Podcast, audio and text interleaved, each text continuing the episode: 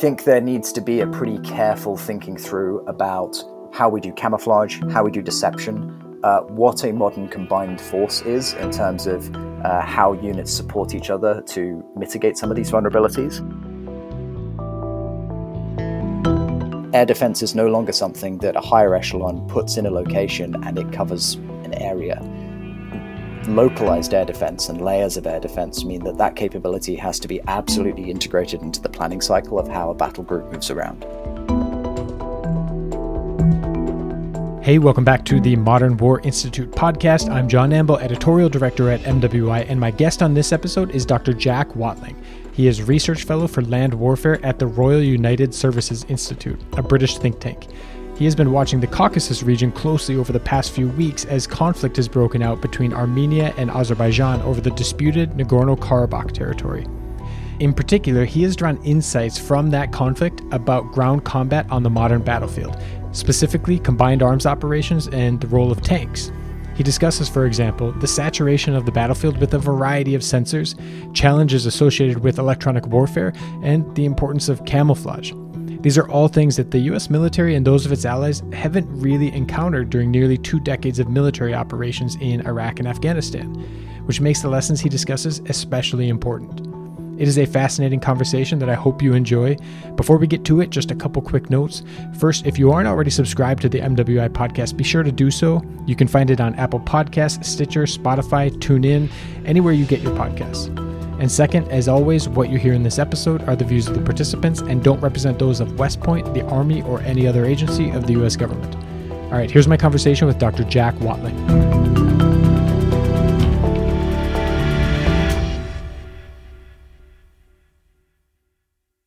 Jack, thank you so much for joining this episode of the Modern War Institute podcast. Thank you very much for having me. And thank you especially for coming on such short notice. Um, I shot you a note, you know, not more than about a day ago, asking you to come on the podcast, and I did so based on an article that you uh, that you wrote that was published at RUSI, where you work, um, just a handful of days ago, where you looked at the sort of recently reignited conflict surrounding Nagorno Karabakh in the Caucasus and kind of derive some lessons uh, for land warfare broadly, but also more specifically for combined arms maneuver and, and for the role of armored platforms on kind of the modern battlefield. I wonder if you can kind of explain uh, what it was when you looked at that uh, conflict unfolding and, and saw it as kind of a useful source for these sorts of lessons. Uh, sure. So, I mean, I think the first thing I just have to flag is that I'm not an expert on the region. Uh, Emily Ferris covers that uh, at RUSI, but there has been an ongoing debate uh, tied to a ongoing review of British military capability that's happening here about the future of armor. Um, and for us, that is very much driven by cost, uh, what we can afford, and therefore how we envisage armor being used on the future battlefield. So this was kind of a, a discussion that we were living day in day out both in public debates in the press, but also uh, in Army HQ, lots of discussion about what armor needs to be able to do on the battlefield. Um, and then we started seeing a very large amount of footage coming out uh, of tanks being knocked out, um, which you know we have also seen in Syria. Um, but in Syria, I would say the capabilities that were being uh, employed by Assad's forces were somewhat less sophisticated than those that have been demonstrated by both Armenia and Azerbaijan. Um, and at the same time, there's been this kind of quite unhelpful drones versus tanks discussion, quite, you know, um, Top Trumps style debate that has rumbled on for a couple of years now. And this seemed to get at the crux of how these things interact. Can you kind of explain that? You know, sorry for interjecting, but can you what, what do you mean by this drones versus tanks debate? Uh, so, I mean, I think that the big issue is that um, in terms of air forces, you know, traditionally you get air superiority in a, sequen- in a sequential kind of campaign, and once you have that, you can start plinking enemy armor if they try and maneuver, especially during the day, etc. Um, what most armed forces have started to run into, except for the US and China um, and potentially Russia, although they use their air force quite differently, is a mass problem whereby um, the size of air fleets that we have now, in order to be able to have a competitive airframe, means that you can generate so few at the pointy end uh, that a they are quite vulnerable even to fairly middle range or low end air defense systems, but b they are not able to deliver a comparable effect on the battlefield. Um, so that's been a gap that has been increasingly uh, expanding for, for forces. At the same time, uh, drones have uh, you know, an anti-tank guided missiles and the fact that they can get onto the battlefield means that armor is very vulnerable. Um, and the fact that we have relied on air superiority for the last three decades, arguably, um, and expected to have it, means that we haven't invested in air defense systems. So there's a gap in our capability, and at the same time, tanks come with a huge logistical burden to deploy. So if you are operating globally, trying to project power, trying to be nimble, uh, trying to invest in new capabilities that you think are promising, there's this ongoing debate about do we need tanks because uh, can't we have penetrating UAVs uh, with ATGMs that the tanks can't knock out um, that are going to you know clear the battlefield of our enemies. Um, and I, I, present it in those quite simplistic terms because I think it you know there's there's been a, a tendency for people to get quite fanboyish about one capability or the other. Um, rather than seeing these things as a system of capabilities that needs to interact together. Um, and so and so that that's why I kind of frame it as tanks versus drones because certainly in countries other than the US, um, there is a real financial pressure in what do we invest in and modernize, uh, and we can't afford to do it with everything. So, do we modernize in these future capabilities that seem very promising, and use that investment to try and address, say, the weakness of the control link between a UAV and the control station, which could mean that it's not viable for high-end conflict, or do we try and modernize our armored fleets, which are legacy equipment? We know they're increasingly vulnerable but they're also the tanks we have are also becoming uh, too old. So when it's framed in that very difficult resource constraint environment, um, it becomes quite a one or other debate. Um, and this conflict has, in some ways, broken that because what we're seeing is uh, one side that is quite effectively integrating some of those new capabilities with ground maneuver elements and traditional capabilities, and another side that is falling victim to that and presumably the the uh, the side that is sort of doing that integration is the Azerbaijanis because your article yes. um, it's sort of centered on uh, this single data point that the Armenians had lost 42 of their T-72 tanks, which is not a small number. Um, so, given that the Azerbaijanis are doing a better job of integrating new capabilities with some of the more traditional ground combat capabilities, are we seeing kind of an imbalance in terms of not just maybe tank kills, but perhaps other metrics as well? Uh, yes, potentially quite an exaggerated imbalance. So on the 27th of September, that's when this started. It appears to be uh, Azerbaijan that started it. Um, and that was a combination of ground maneuver to seize some critical terrain features combined with uh, a quite extensive set of precision strikes across the deep um, that targeted Armenian armor, air defense systems, uh, command posts, uh, logistics capability, that kind of thing.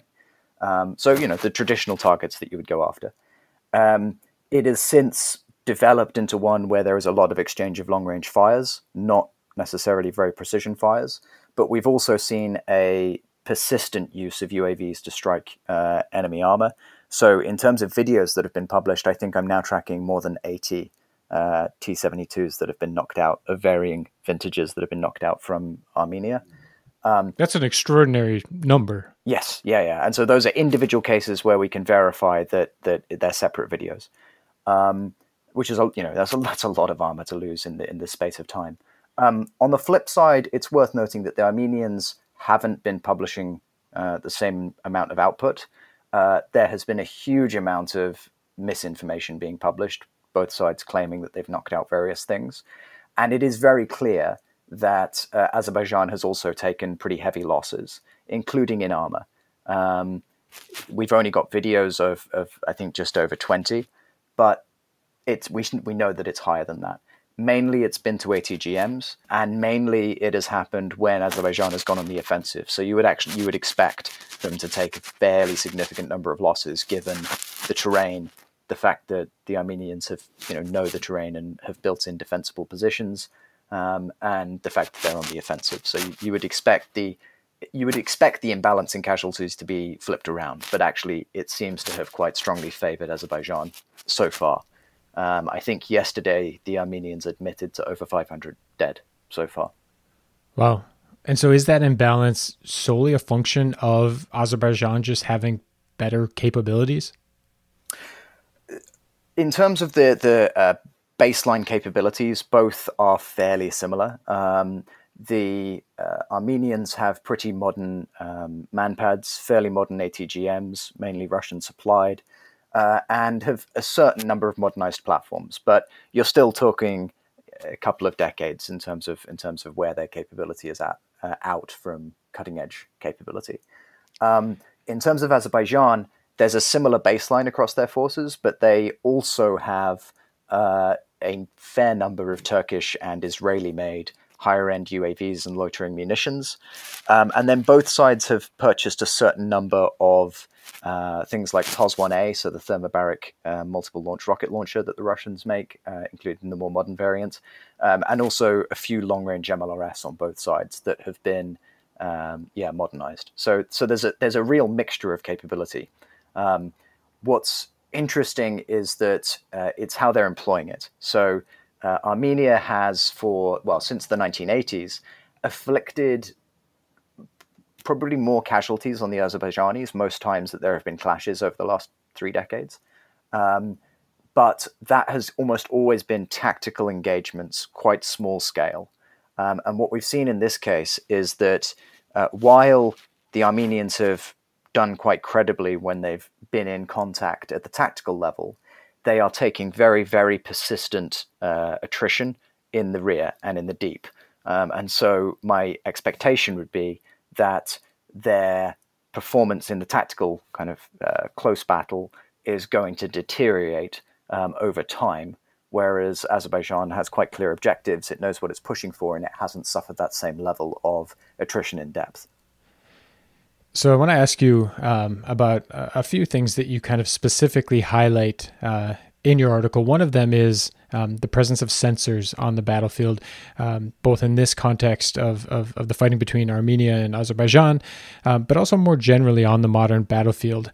Um, you know, if we use like the Battle of 73 Easting um, in 1991 as kind of a point of comparison, because it was kind of really the last major armored force on force fight that the US military has uh, taken part in how much more saturated is the battlefield of today with sensors than it was, say, 30 years ago? So I think we have to be we we have to distinguish between uh, sub peer and peer adversaries when we talk about this sensor issue.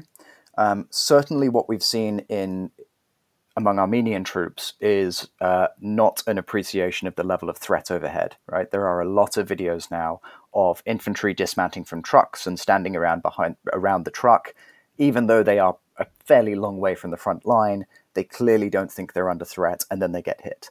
Uh, soldiers, you know, getting out of their trench to to uh, urinate, um, and then coming back to the trench, and as they get back under their camouflage screens, being hit. Um, so there is a lack of awareness by those troops, and that's something that we've observed in this conflict. However, uh, the long range radar capability, GMTI, that I was talking about in the article, and other capabilities like that, I don't think those are being used in in uh, Karabakh, and I don't think um, that we would expect to see those capabilities integrated, even if they were being used. So, not the same level of radar informing other munitions about you know queuing on. Um, but against a peer conflict, there has been a massive step change, and I think there are two two interrelated elements to this. Firstly, um, Russian technology in this area, particularly when it comes to radar, is, is not advancing nearly as quickly as Chinese.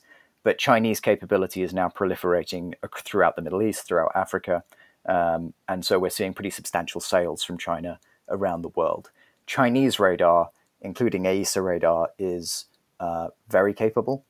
And therefore, I would expect to see comparable levels of fidelity in terms of ground tracking um, radar among adversary forces as we can deploy at scale today.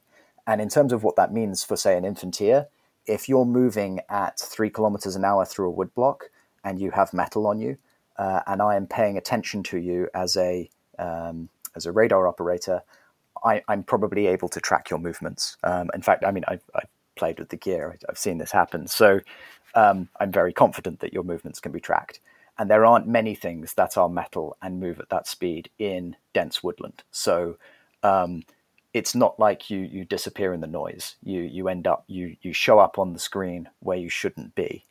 Um, now, at the point where even infantry maneuvers can be picked up at very substantial ranges. Um, that doesn't necessarily allow the enemy to target you, but it means that they can very quickly narrow down what's moving and what isn't on the battlefield.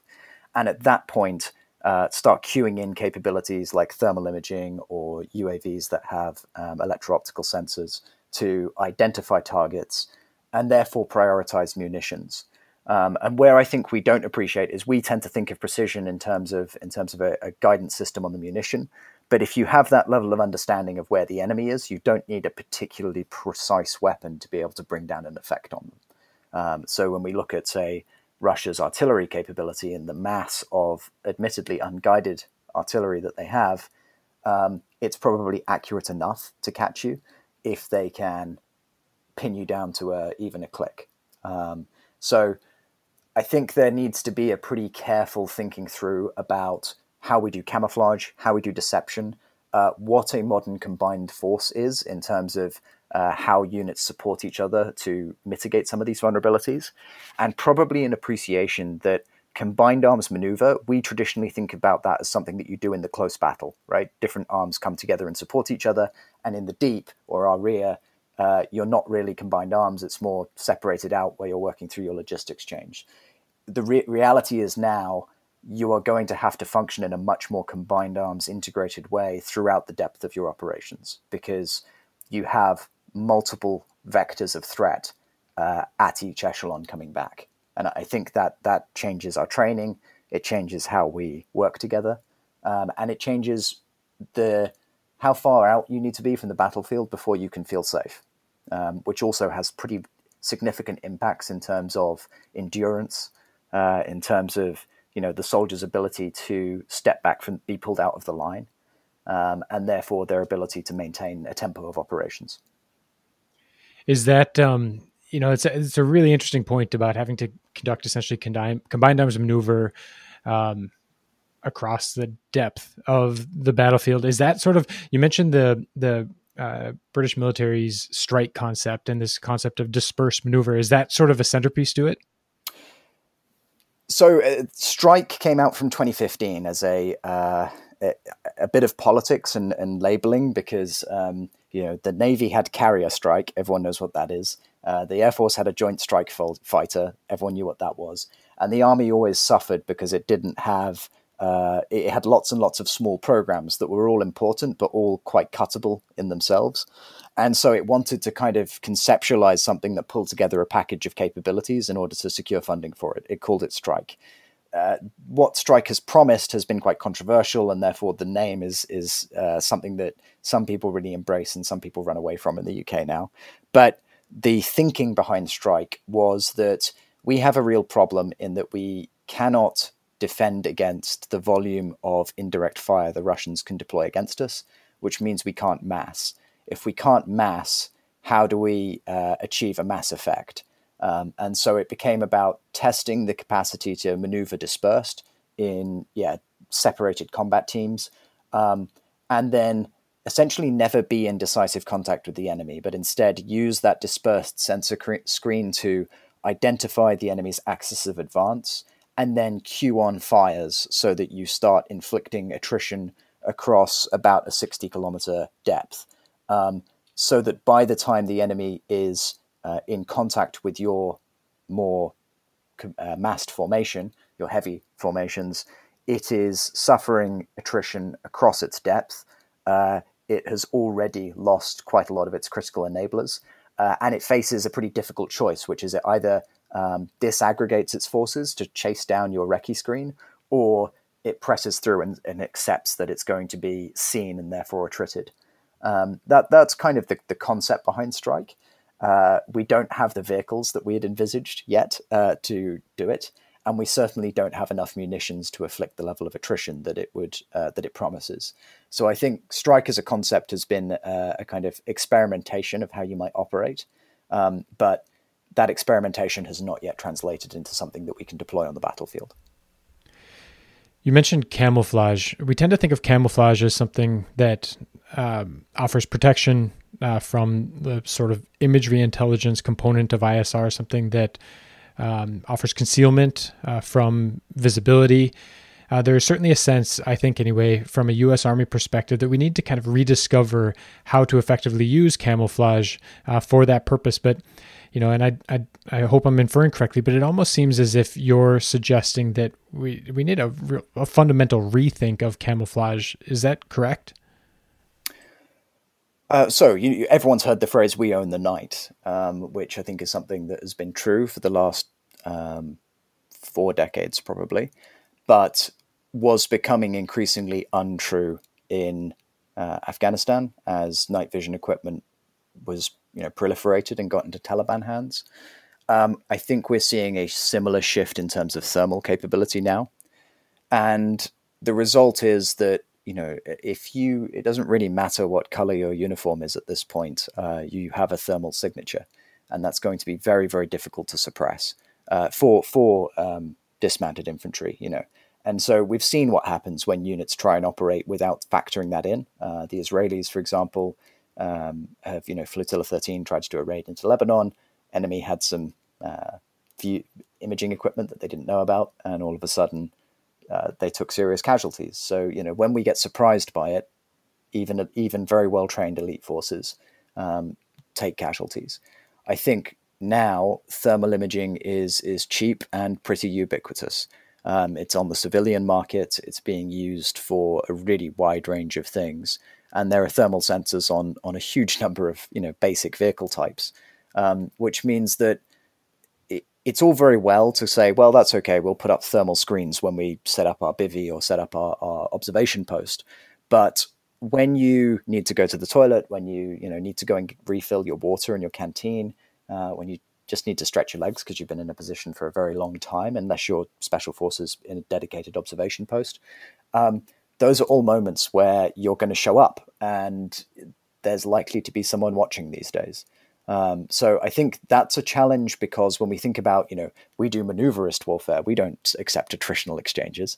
Uh, that becomes quite difficult when a lot of the uh, advantages that we've used for a long time to achieve maneuver, to uh, outflank, outsmart, you know, surprise our enemy, um, isn't going to surprise them anymore. Um, but when it comes to vehicles, it's it's even more of an issue because, as I say, the combination of radar high fidelity electro optics, penetrating ISTAR like UAVs, um, where you really face a choice. Either you are going to engage them uh, and therefore reveal your position, uh, or you're going to let them pass, in which case you are going to be under observation. Uh, and again, we think about, well, we can put our vehicles in a wood block and put camouflage nets over them. We train for that. We've got a good drill for that. That's true. But uh, I've, I've kind of spoken to the operators who, who do this fairly frequently. You know, drone operators don't have a hard time finding vehicles in woodblocks. Um, not because they don't find the vehicle, they just follow the cut, the heavy, you know, lines in the ground that heavy tracked vehicles lead, uh, and it's it's pretty much a line you can just follow to the end. Um, so that is something where unless you are going to attrit that sensor screen and knock it down very proactively, um, then it is going to find you. Uh, and then there's the question of, well, we're back into attritional exchange. So I don't want to ask you about sort of the electronic warfare component of this. You know, our distinguished chair at MWI, uh, retired General Charles Jacoby, talks a lot about how early in his career they used to pretty routinely, um, you know, conduct tasks in the field, um, portions of exercises on with radio silence um, because they had to fast forward to the past two decades of of our military involvement in places like Iraq and Afghanistan, and you know, there's there's sort of a theme emerging here. That's not something that we had to worry about because we weren't facing an enemy that was capable of exploiting that. Um, so again, is it a matter of getting back to the types of things that we used to do pretty well, the things that General Jacoby talked about doing early in his career when we did face a uh, a, more capable potential adversary, or is the challenge uh, presented by the modern battlefield today even greater, and therefore, you know, is there a need uh, for us to adapt sort of on a different level? I, mean, I think we face a real choice here, and it's quite a stark choice. Um, as you say, we used to be able to do radio silence and massively reduce our emissions. We also used to rely on uh, a lot more unguided munitions. Uh, we used to have a lot more mass, and we used to have far less exquisite kill chains. And if you are going to depend upon precision, kill chains, small teams that are able to coordinate dispersed. Uh, it, you know, a lot of those, um, a lot of the resilience of a system that doesn't engage in radio communication breaks down. So I, I think there is a fairly binary choice there about do we do we accept some of the disadvantages of being quiet, which also means not being able to change the plan once we initiate what we're doing, you know, having to see it through, um, and prioritizing capabilities that don't force us to talk to each other. Um, or if we want to pursue the advantages, then we're also going to have to accept that we are going to have an electronic signature. Um, and if, if we are going to have an electronic signature, that is something that our opponents can study, monitor, and then use. And as and it becomes another layer that they are able to employ um, in finding us. Um, so I think a lot of the investment in capability and things that we perceive in as an advantage actually mean that we would really struggle today to operate radio silent as they used to do in the Cold War. The second thing about that I'd flag is uh, training and safety.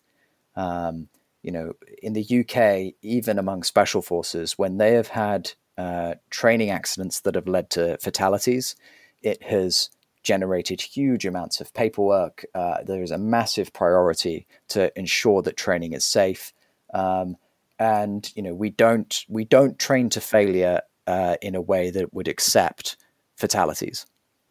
Um, if you are going to be radio silent, especially if you're doing combined arms maneuver, uh, then you are probably going to accept a certain level of um, attrition because you know the the ability to communicate and for units to keep track of where each other are and to have situational awareness is precisely what avoids problems like fratricide. Um, and so, again, I'm not sure that we have a choice uh, about whether we light up or not. But if you start saying, okay, we are going to light up, we're going to be visible, we're going to maximize the utility that we get from our comms, then it, it generates a whole series of new questions about how you do things because depending on what you choose to light up and what's critical versus what's a nice to have, um, you can signal quite different things to your opponent. Um, if you are conscious of what your radar, uh, radar signature and radio signature looks like, then you can start um, potentially ordering some parts of your force to stay off their comms, accepting that that will reduce their capability, precisely because it will generate a blank area in the battlefield, which will generate uncertainty for the opponent or you can um, use devices to flood false images uh, in parts of the battlefield.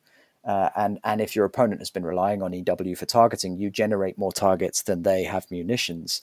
Uh, all of a sudden, their precision kill chain is saturated, and therefore they don't have the advantages that they think they had. Um, all of that's possible, but it has to be really carefully tested and tried. It's not something that you know the signalers can go and do it's something that the whole force and particularly the commander has to be really conscious of. Um, a good example of this was, you know, I've seen some little widgets that you can put on a on a UAV, and it will go off and generate a tactical command post's signature. But very often, these sorts of widgets generate a tactical command post which is not trying to be quiet, and the rest of your force is trying to reduce its signature. And so, actually, when you look at it through a uh, through a set of sensors, it looks really distinct because it's much brighter than everything else and it's emitting more frequently. So if there's that disparity, then your opponent is going to be able to filter out a lot of the decoys that you're using. Um, those sorts of uh, training requirements that you really integrate the EW people into your exercises and understand what your emissions look like, what that tells the enemy, and how you can play a tune on that, not just I've got to reduce it um, is a conversation which uh, so, some parts of the US military is definitely having.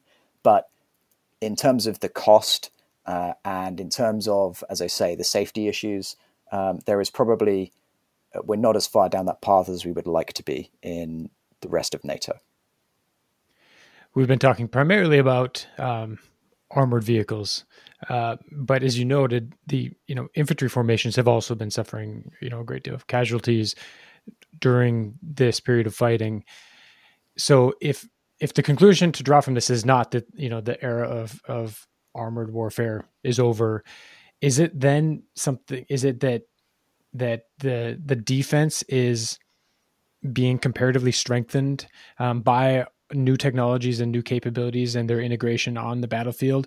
Or if not what is the sort of key takeaway that you would that you would kind of hold up and say hey this is something that planners um, need to be need to be focused on it's a really good question um, because this does tend to get cut up in different ways, and one of them is the debate about are tanks dead or not, um, which I don't think is helpful because a, as you just said, the infantry have been having a horrible time of it too, and in fact they're vulnerable to more kinds of munitions than the armor. Um, the other thing I'd point out is that the way I see this is you're vulnerable throughout your depth of operational maneuver to the battlefield, but once you get into the close and you're trying to take a position uh, the old rules haven't gone away. You know, uh, it's still going to be really difficult to clear the enemy out, and there are very few things that are as capable for doing that as a main battle tank supported by uh, infantry, fighting vehicles, artillery, etc. So, so the big question becomes: How do you uh, maneuver into contact with your force at a sufficient level of combat effectiveness to take the objective that is set for it? Um, and then, how do you sit on that objective without just being persistently attrited by uh, the range of capabilities that are now available to find you and, and strike you. I don't think it's really a defense offen- offense issue because, uh, as I say, if you're sitting in a position and it's being watched for long enough, you can start taking attrition from these capabilities while you're in that position. Uh, similarly, if you're trying to attack, then the enemy can strike your depth, and so that that's an issue for both both ways.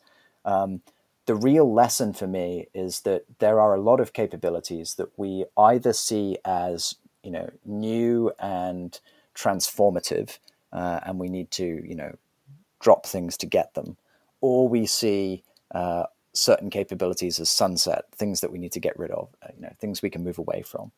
And the reality is, it's it's how do we get these people all into the room so that they're working together, and so that their capabilities are integrated and they're sharing. Um, if we think about something like tactical cyber, um, at the moment, in most forces, cyber is this uh, sort of geeky thing that a few people understand, and they go and do their thing in support of very particular special forces operations where they're able to generate something useful, some effect, uh, through a unique piece of code. And then you have the rest of the army who are a little bit annoyed that all their senior officers are talking about cyber without being able to explain how it transforms the battlefield. But if those cyber guys can actually train alongside uh, the rest of the military and show how they can support operations um, and show that it's not them or the tanks, it's they have to work with the tanks, then actually uh, we can start resolving some of these problems. So a good example of a cyber capability that might be useful is if if I can have them physically penetrate and therefore insert malware into uh, the cell phone network within a, an area so that I am getting, uh, or even just the phone system, so that I am getting live uh, mapped data of where civilian communications are being engaged and used. Um, that becomes ISR, basically.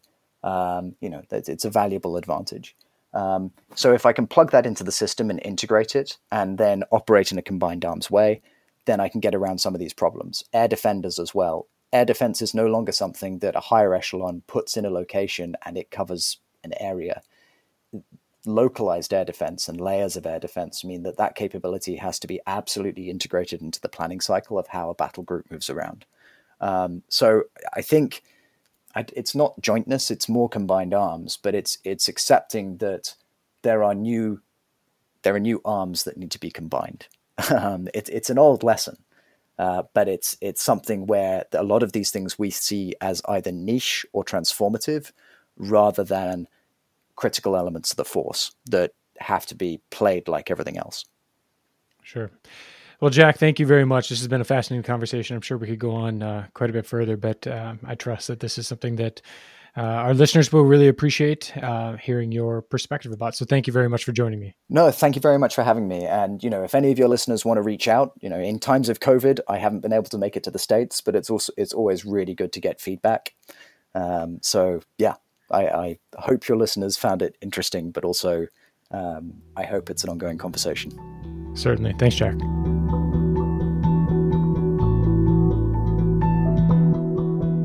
Hey, thanks again for listening to the MWI podcast. One last thing before you go. If you aren't yet following MWI on social media, find us on Facebook, Twitter, and LinkedIn. It is a great way to stay up to date on all of the new articles, podcast episodes, and research we're publishing every day.